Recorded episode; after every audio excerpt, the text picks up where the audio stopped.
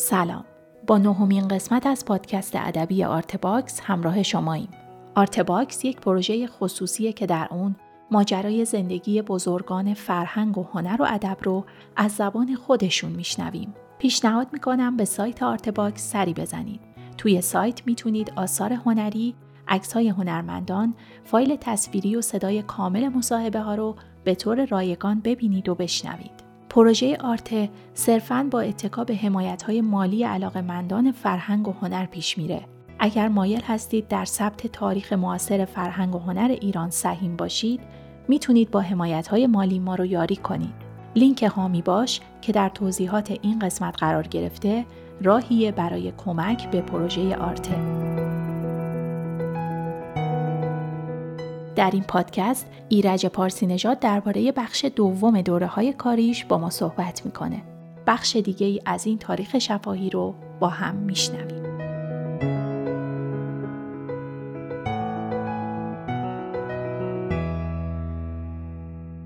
بعد از روشنگران ایرانی و نقد ادبی من به نظرم رسید که برای معاصران ما بیایم از قدیمی ترینشون شروع کنیم. صرف نظر از اینکه اینها نقدشون مثلا از چه ارزشی برخورداره. پی بردم که معاصران ما کسانی بودند که مثل علی دشتی مثل احسان تبری خانم فاطمه سیا و اینها چقدر مؤثر بودن. پرویز خانلری زرین کوب. سوالی که بعضی ها می‌کنن معیار انتخاب شما در این آدم چی بوده؟ معیار من تأثیری که این آدم ها داشتن. شما فکر کنید که مثلا بین علی دشتی که جناه راسته با احسان تبری که نماینده چپه خیلی از نظر فکری و فرهنگی تفاوته. ولی من کاری به این عقاید فکری و سیاسی اینا نداشتم. قدیمی ترینشون به نظر من علی دشتی بود. شما می‌دونید علی دشتی روزنامه نویس زمان رضا بود و روزنامه شفق سرخ رو داشت.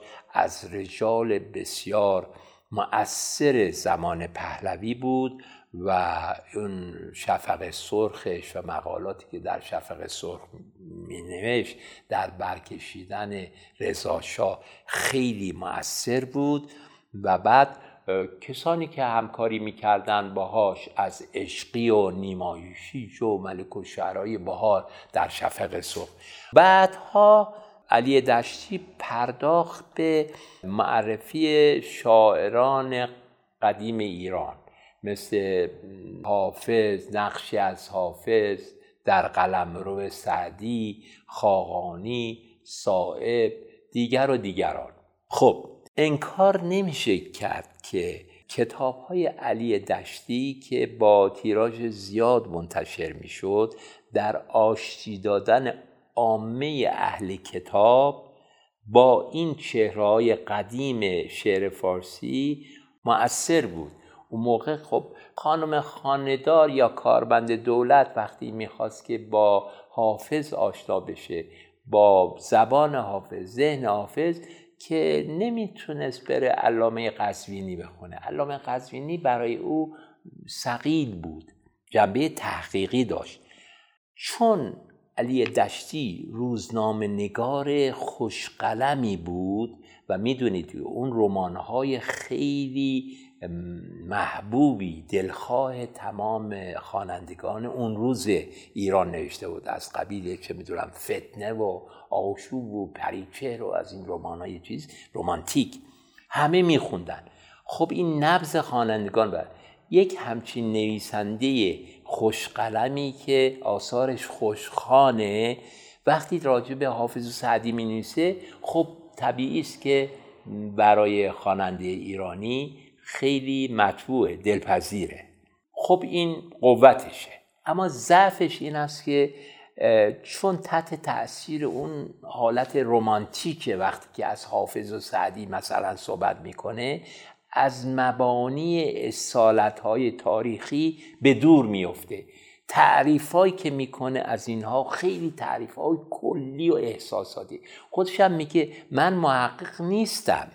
من تأثیرات خودم رو از این شاعران به قلم میارم به این دلیل بود که یک آدمی مثل محمد سعیدی که دوستش بود و سناتور بود. یا آقای زلینکوب میگن که نقد آقای علی دشتی نقد امپرسیونیستیه. این جنبه رو بایستی دونست. یعنی شما بایستی این رو ثبت کنید در تحلیل آثار علی دشتی. ضمن اینکه میگید که آثاری که ایشون در نقد شاعران قدیم ایران نوشته از این ارزش ها برخورداره که برای خوانندگان جالب و جذابه ولی از نظر ارزش های امروز نقد ادبی برکناره.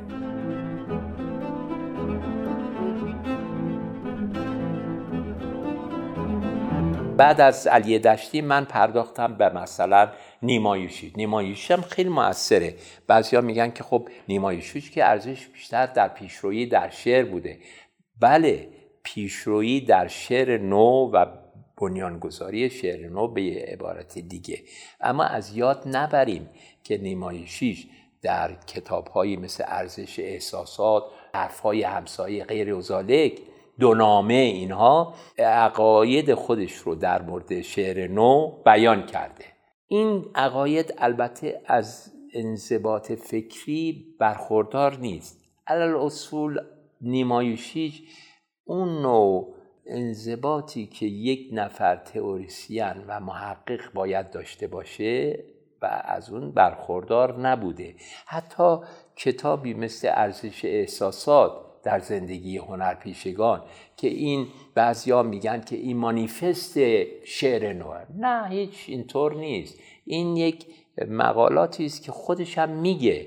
میگه که وقتی که من به تهران آمده بودم از شمال و زنم کار می‌کرد خودم بیکار بودم. دوستانم مثل نوشین و صادق هدایت و اینا که در مجله موسیقی مینباشیان کار می‌کردن برای اینکه کمکی به من کرده باشن گفتن که خب تو حالا شعر میدی به مجله موسیقی مثل قراب و ققنوس و اینا.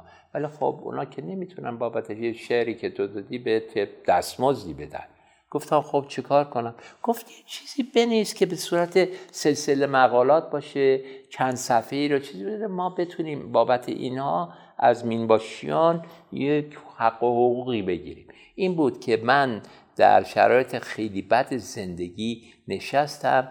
یک چیزایی سرهم می‌کرد که اصلا بی ربط بود. مثلا اشاراتی که به کانت و دکارت و دیگران می‌کنه از فلاسفه به کلی غلطه. معلومه که اینها با یه زبان فرانسه خامی که می‌دونسته از چند سالی که در مدرسه سنلویی در تهران زبان فرانسه یاد گرفته بوده این دارت المعارفه رو میخونده یه چیزایی بفهمی نفهمی سرهم می‌کرده.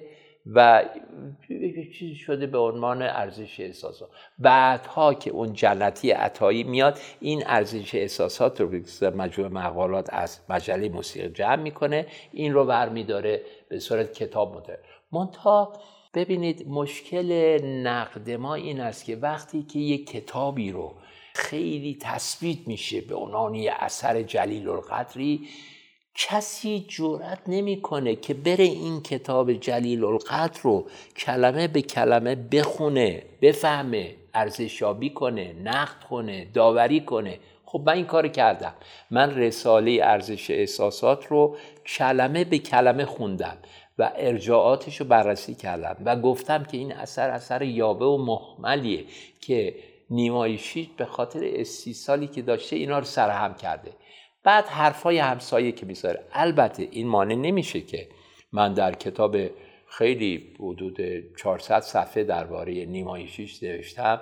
متاسفانه من دیدم که این ارجاعاتی که به نیما میدن هیچ به کتاب من رجوع نمی‌کنن. برای اینکه من تمام این حرفهای نیما رو در آنچه که درباره شعر نوشته درباره وزن گفته درباره قافیه گفته درباره نگرش راجع به ساختار شعر گفته راجع به فرم در شعر گفته در از همه این نوشتهاش نامهاش مصولاتش اینها رو آنچه که بوده بیرون کشیدم و ضعف و قوتش رو نشون دادم. همچنان که آنچه احسان تبری در نشریات دنیا مردم رهبر زفر در کتابخونه ملی من رفتم واقعا با زحمت بسیار. می‌دونید این نشریات در اختیار همه نیست. یا در کتابخانه خصوصی است یا در کتابخانه ملی هست. ولن به شماره ها رو مرتب همه ندارن.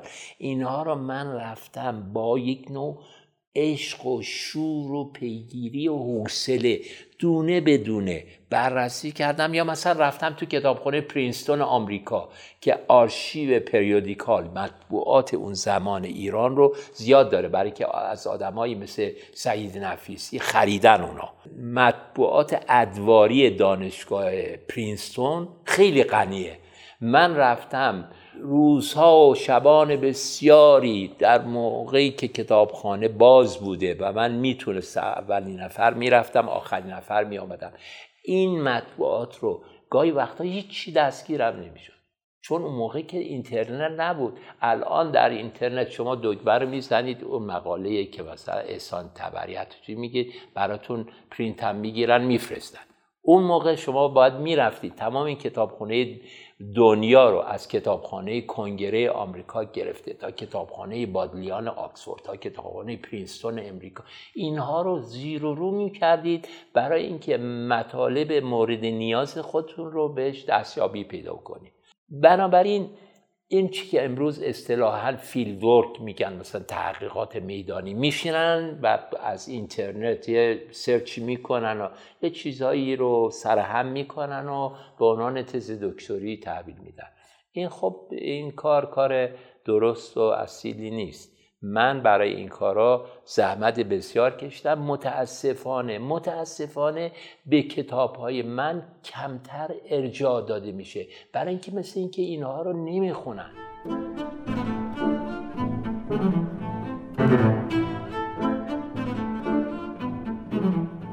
بعد از او مثلا خانلری بوده که در جناح دیگری بوده. خانلری دقت علمی اروپایی داشته.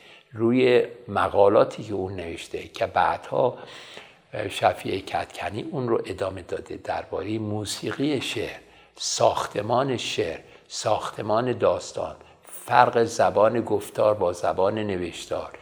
بسیاری از مباحثی که خانلری در دوره های قدیم مجله سخن شروع کرده از 1322 به بعد در حوزه تحقیقات ادبی ما کاملا تازگی داره.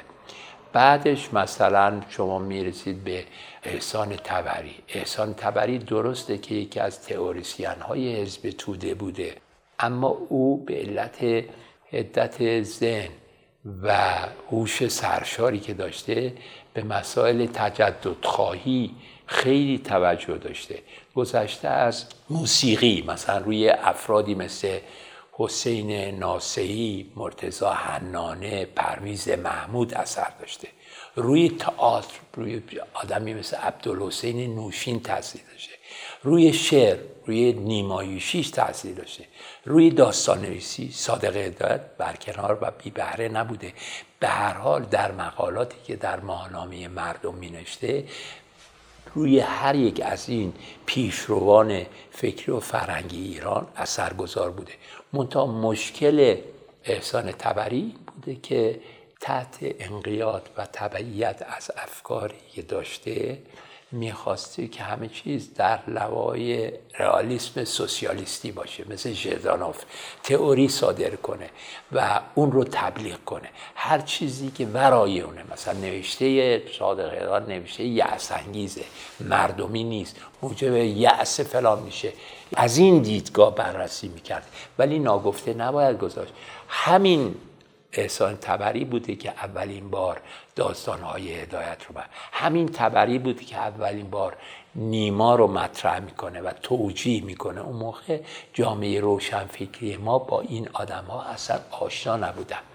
چون دیدگاه تجدد خواهانه داشته اینها رو بررسی کرده و به جامعه روشنفکری اون زمان که بیشتر از هواداران حزب توده بوده اینها رو شناسونده. صرف نظر از اینکه خب البته فکرش هم گفته یعنی فاصلش رو با اونها تعیین کرده. مثلا هدایت رو روشنفکر معیوس خطاب کرده. یا در آثار نیما مقداری ضعف تعلیف دیده از نظر زبان اینا. ولی در این حال شعرش و سمبولاش رو از نظر فضای سیاسی و اختناق بررسی کرده شکافته.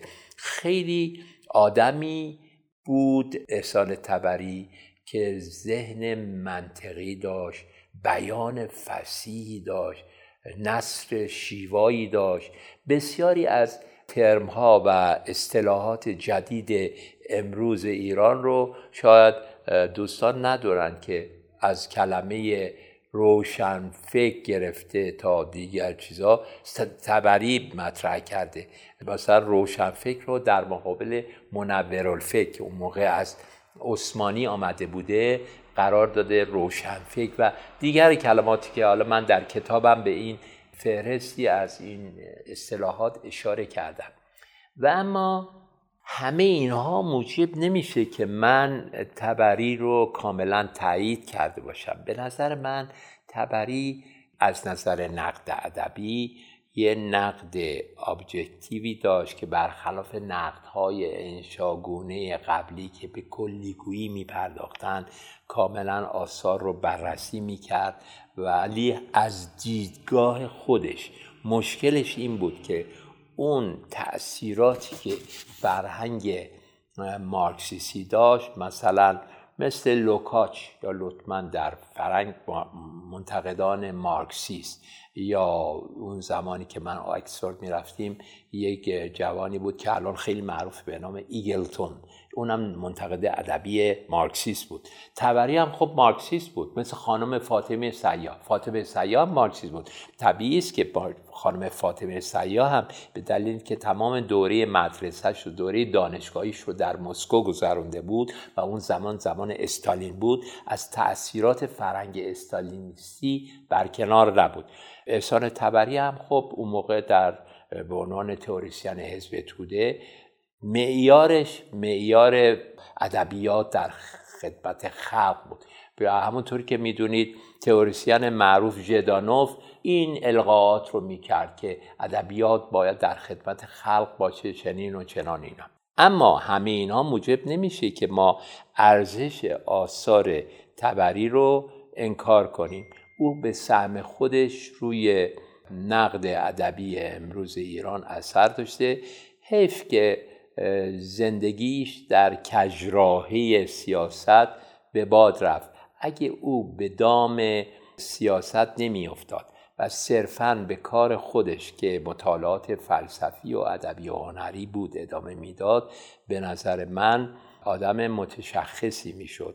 یک بار بعد از انقلاب اسلامی وقتی که ما یک همکاری در بی بی سی بخش فارسی داشتیم به نام خانم شهران تبری که برادرزاده احسان تبری بود.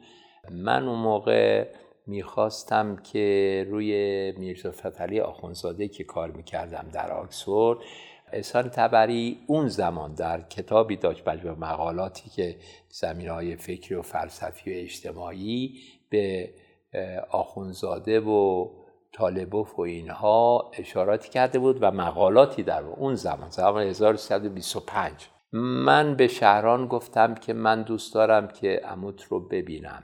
گفت که خب عموی من که الان در لایپزیگ آلمان شرقیه. اون زمان زمان شاه بود. شما می‌دونید که اگر که ما می‌رفتیم ولو به عنوان محقق با اینها تماس می گرفتیم در بازگشت به ایران برای ما اسباب دردسر می شد بعد از چند روز با اشاره که من به شهران کردم یک شخصی آمد محمدزاده که بعد از انقلاب این اعدام شد. جز افرادی بود که آمده بودن برای حزب توده. این آمد و گفت که ما می‌تونیم ترتیب سفر شما رو به آلمان شرقی بدیم که شما با رفیق تبری ملاقات کنید لحن صحبت اون این بود که من مثلا جز هواداران حزبم و اینا گفتم من به هیچ به سیاست علاقه ای ندارم و با تبری هم از نظر حزب توده برای من هیچ جاذبه ای نداره. من می‌خوام درباره موضوع تزم میرزا فتلی آخونزاده سوالایی از ایشون بکنم. ایشون گفت که نه ما سعی می‌کنیم که در پاسپورت شما منعکس نشه ورود شما و اینا. ملبس من احتیاط کردم و نرفتم به اون سفر. تا اینکه انقلاب شد. انقلاب که در ایران صورت گرفت در بهار 1358 که برگشتم به تهران شهران که در تهران بود به من تلفن کرد که عموم بعد از سالها مهاجرت الان آمده به ایران. من رفتم و ایشون رو دیدم. نوروز بود و ایشون هنوز در حالت اختفا به سر می برد. گفتم که من آثار شما رو خوندم و مایلم راجع به آخونزاده از شما سوالاتی بکنم. باور نمی کنید که ایشون از بر بدون اینکه ارجاع بده به کتابی اصلا پرسید که شما چه زبان جز فارسی می‌دونید؟ آیا شما روسی یا آلمانی یا ترکی می‌دونید؟ گفتم نه من متاسفانه جز انگلیسی به زبان بعد ایشون مداد و کاغذ خواست و معاخذی رو بر در مورد آخونزاده به زبانهای روسی و ترکی و آلمانی و اینها نوشت و به دست من داد. خیلی از حضور ذهن ایشون تعجب کردم. بعد بهش گفتم که آقای تبری شما با این همه دانشی که دارید و فضل و کمال چرا عمر خودتون رو در راه سیاست به باد دادید؟ حیف از شما بزرگ علوی که کناره گرفته آمده ایران و شما چرا رها نمی کنید گفت من نمی‌گویم سمندر باش یا پروانه باش چون برای سوختن استاده ای مردانه باش. ایشون با یک صلابت و استواری راجع به ایمان و عقیدش صحبت می‌کرد. می‌گفت بزرگ علوی آمده به ایران که حق و تعلیف خودش رو از امیر کبیر جعفری بگیره بابت کتاب هایی که چاپ کرده رمان ها ولی من ایستادم بر سر ایمان خود و از اینجور شعارها. عجیب که آخرش دیدیم به چه صورتی. قرضم این است که تبری متاسفانه حیف شد. اگر او همین با استعداد شگفتانگیزی که داشت هوش سرشاری که داشت. ایشون می‌دونید که مجتهد زاده بود. به علوم عقلی و نقلی و اینها اشراف داشت و کتب فلاسفه اسلامی رو خوب خونده بود و میشناخت. بعد خب بعد هگلیان و هگل شناس و مارکسی مارکس شناس درجه یکی بود. اسمش در انسیکلوپدیا آمده به عنوان یک مارکس شناس درجه یک. آثار خیلی زیادی داره به زبانهای روسی و آلمانی و انگلیسی و فرانسوی.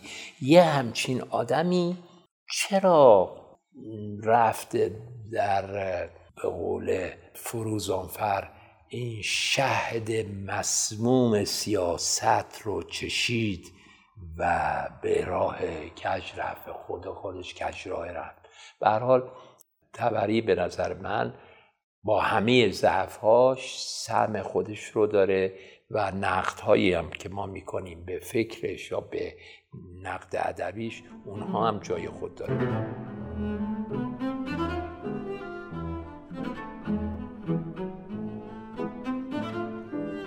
یا مثلا خانم فاطمه سیار رو چرا من انتخاب کردم؟ خانمی بوده که دکتر خانلری می‌گفت وقتی که ما دانشجو بودیم خانم سیار آمد از روسیه برای ما از فلوبر و دیکنز و داستایفسکی و تولستوی می‌گفت ما با اینها آشنایی نداشتیم.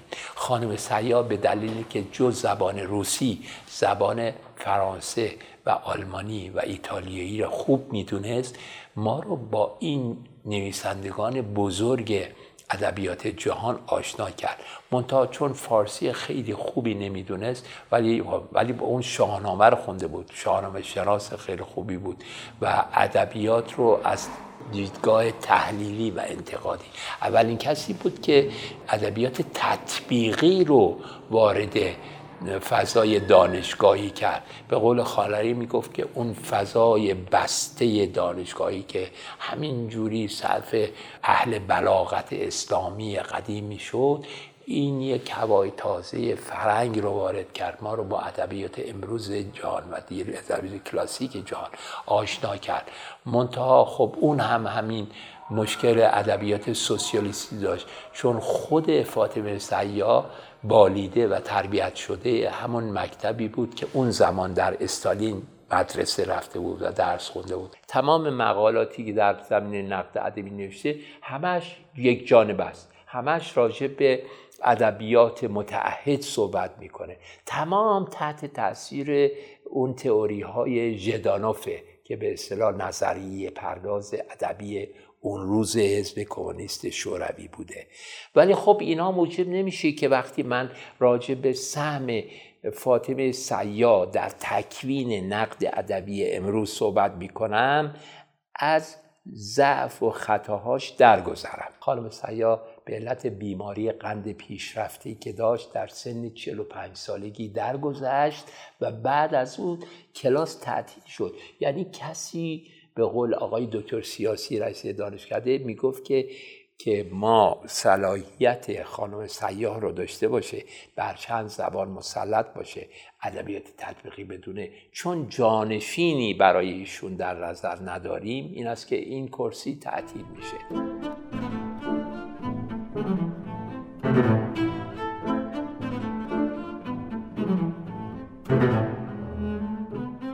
بعد از اون مثلا من پرداختم به بهار.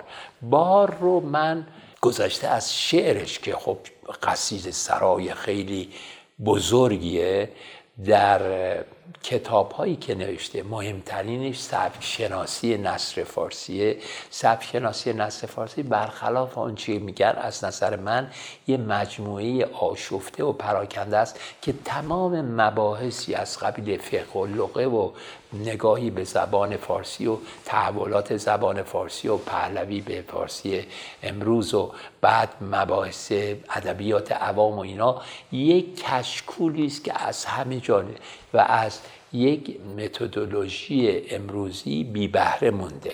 ولی خب معنیش این نیست که این کتاب از نظر تاریخی ارزش نداره.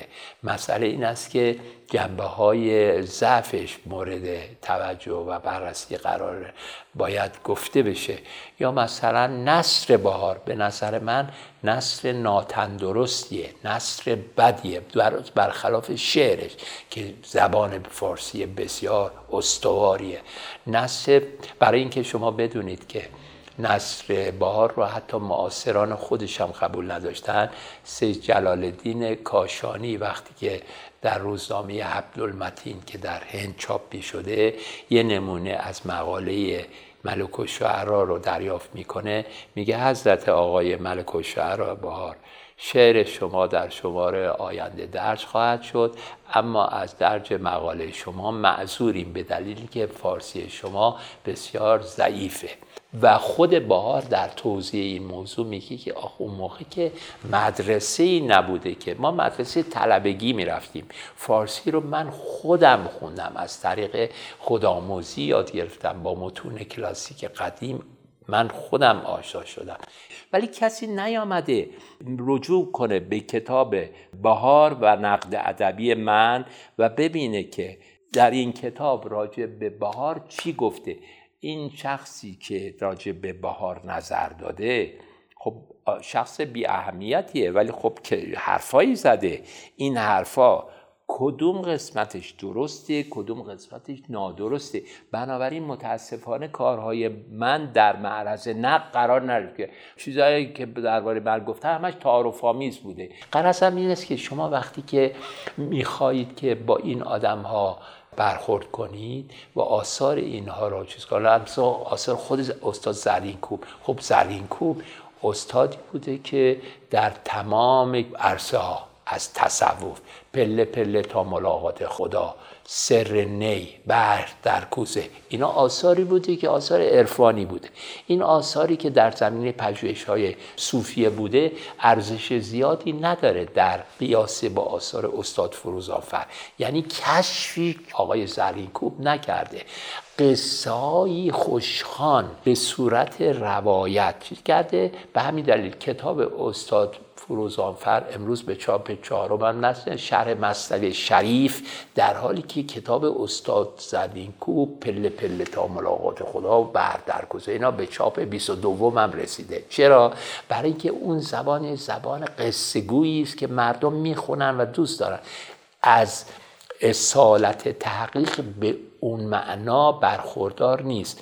و همچنین کارهای آقای زرینکوب از نظر تئوری های نقد ادبی مثلا دو جلد کتاب نقد ادبیشون رو من بررسی کردم بی بهره مونده. یعنی این همی که از اهل بلاغت اسلام قدیم و اینا یاد می‌کنه از تئوری های امروز ریچاردز یا گلدمن یا لوکاچ یا تئوریسین های امروز بزرگ نقد ادبی یادی نمی‌کنه.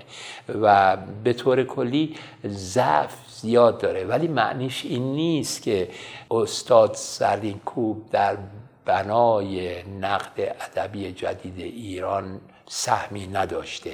قرص هم این است که شما باید داوریتون داوری بیطرفانه باشه. این است که بسیاری از کسانی که درباره کتاب من نظر دادن از ایران شناسانی که مثل من گفتم مثل مایکل هیلمن مثل ویلیام هانوی پول اسفراکمن دیک دیویس همه اینها کتاب History of Literary Criticism in ایران که به وسیله انتشارات آیبکس در آمریکا چاپ شده و جز متون کلاسیک در بخش ایران شناسی تدریس میشه. اینها رو تحسین کردن و چیزی که اونها روش تاکید کردن مسئله اعتدالی است که در آراء من وجود داره. شما می‌دونید در نقد امروز سیاه و سفیده یا یک اثر به کلی از ارزش تحقیقی برکنار مونده یا یک اثر شاهکاره. من سعیم این بوده که آثاری رو که از هر کسی که مورد مطالعه قرار دادم این انصاف و اعتدال رو حتی المقدور رعایت کرده باشم.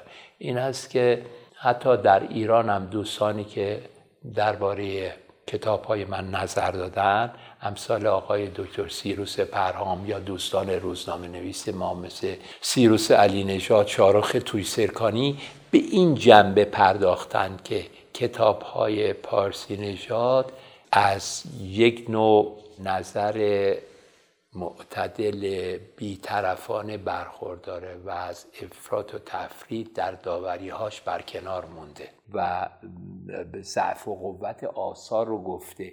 ولی خب نگفتن کدوم جاش ضعف بوده کدوم به این شخص هم چه ایراد من دلم می‌خواست ایرادات کار منم گرفته بشه. تنها ایرادی که به کار من گرفته شد از میلاد عظیمی بود در مجله بخارا. که نوشت که در مورد نقد زرینکوب پارسی نژاد کل آثار زرینکوب رو نخونده. عنوانش هم بود احتمام ناتمام. یعنی بنده احتمامی کردم اما ناتمامه. ایراد ایشون این بود که چرا به جای اینکه شما کتاب نقد ادبی زرینکوب در دو جلد کتاب با کاروان حله کتابهایی که در زمین نقد ادبی ایشون نوشته اینها رو شما دقیقا نقد کردید.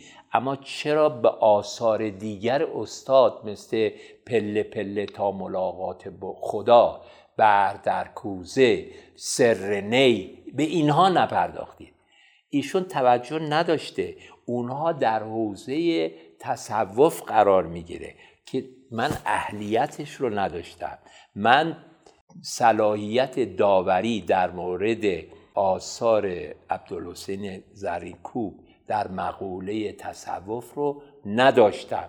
ولی آنقدر هست که می‌دونم که کارهای ایشون چاپهای چندم شد چاپ بیستم بیست و دوم در حالی که کارهای استاد فروزانفر چاپ سوم چهارمه شرح مصنوی شریف سوم چهارمه. برای اینکه کار فروزانفر کار بسیار محققانه و عالمانه و دقیقیه. کار آقای کوب چون کار ذوقیه و با قصه و افسانه به هم آمیخته و خوشخانه اونجوری در در مورد اونم من می‌تونستم نظر بدم ولی اهلیتش رو نداشتم. من وارد حوزه کارهای دیگه نشدم. این است که نمیشه گفت که احتمام من ناتمام بوده.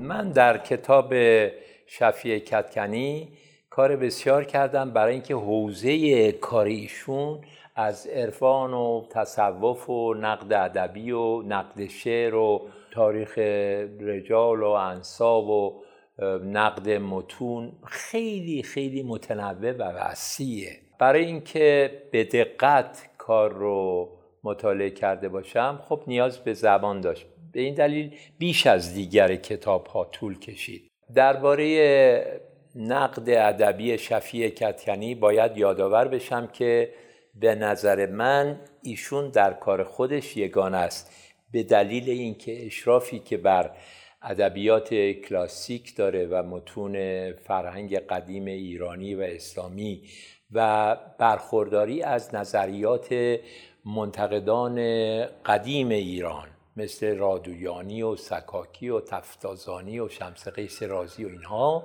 بر تئوری های نقد مدرن فرنگی هم مثل ریچاردز و یاکوبسون و الیوت و لوکاچ و آرتمن و اینها تسلط داره. یک بررسی از دکتر یارشاتر من خوندم درباره شفیع کتکنی و اون این است که گفته بود که وقتی من دانشجو بودم در محضر ملک و بهار و فروزانفر درس گرفتم.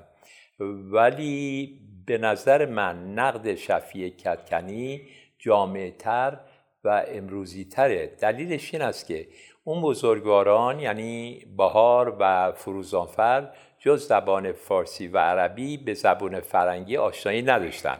اما شفیع کتکنی به علت اشراف آگاهیش بر زبان انگلیسی تونسته از تمام منابع نقد ادبی به زبان انگلیسی استفاده کنه و از اون گذشته دید تجدد خواهانه داره. تونسته که معیارهای نقد فرنگی و تئوری های منتقدان فرنگی رو بر ادبیات ایران منطبق کنه و از این نظر واقعا کارش بی‌نظیره. مونتا خب در مورد شفیع کتکنی با همه دوستی 50 60 ساله ای که من با ایشون داشتم و دارم سعیم این بوده که از قلبه عواطف دوستانه برکنار باشم. به نظر من شفیع کتکنی با همه ارزشی که کارهای انتقادشون داره از ضعفهایی مثل مبالغه و اقراق برکنار نیست. یا گسیختگی و آشفتگی گاهی در ارائه مطلب اون انسجامی که باید در مطالب نداره پراکنده است. و شاید این حاکی از این است که به یاد باید داشته باشیم که ایشون شاعرم هست و شاعر بسیار خوبیه. به نظر من اون انضباطی که باید در مقالات نقد خودشون نمی‌بینیم. شاید اگر که یک منتقد صاحب صلاحیتی بود که به عنوان editor یا ویراستار کارای ایشون رو edit می‌کرد می‌شد که کاراشون از استحکام بیشتری برخوردار باشه. ولی آنچه که هست به هر حال همینه. با همه ضعف ها کاراشون یگانه است به نظر من در نقد امروز ایران.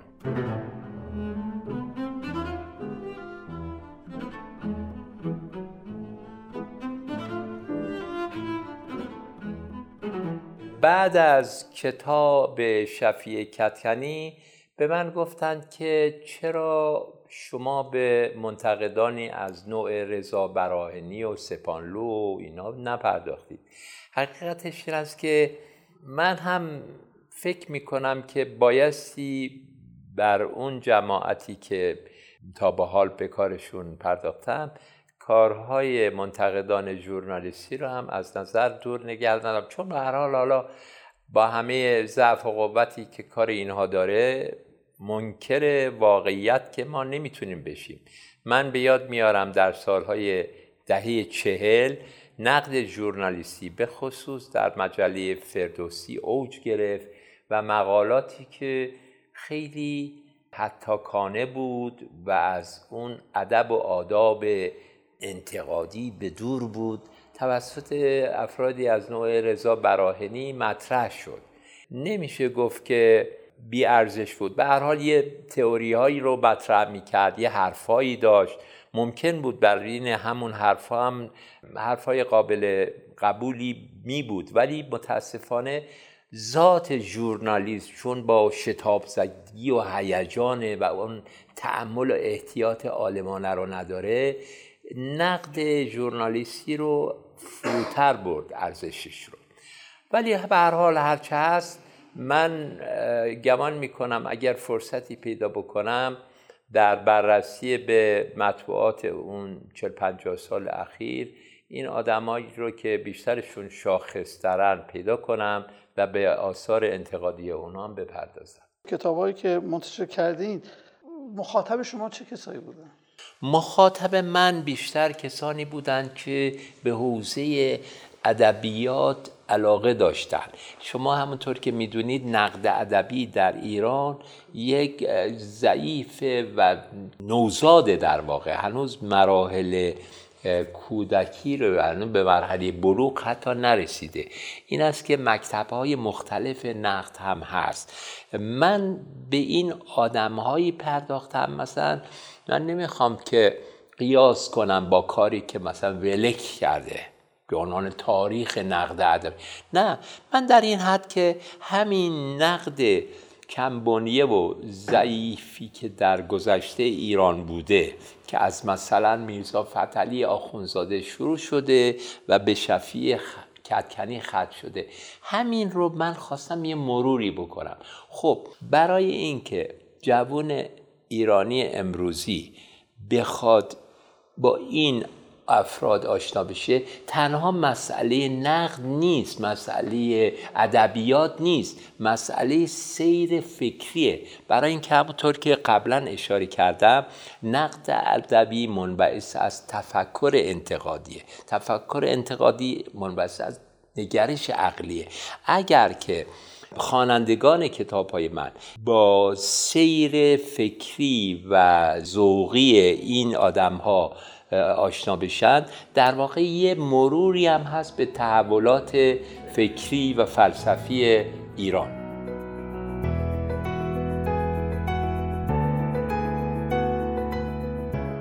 ممنون از توجهتون.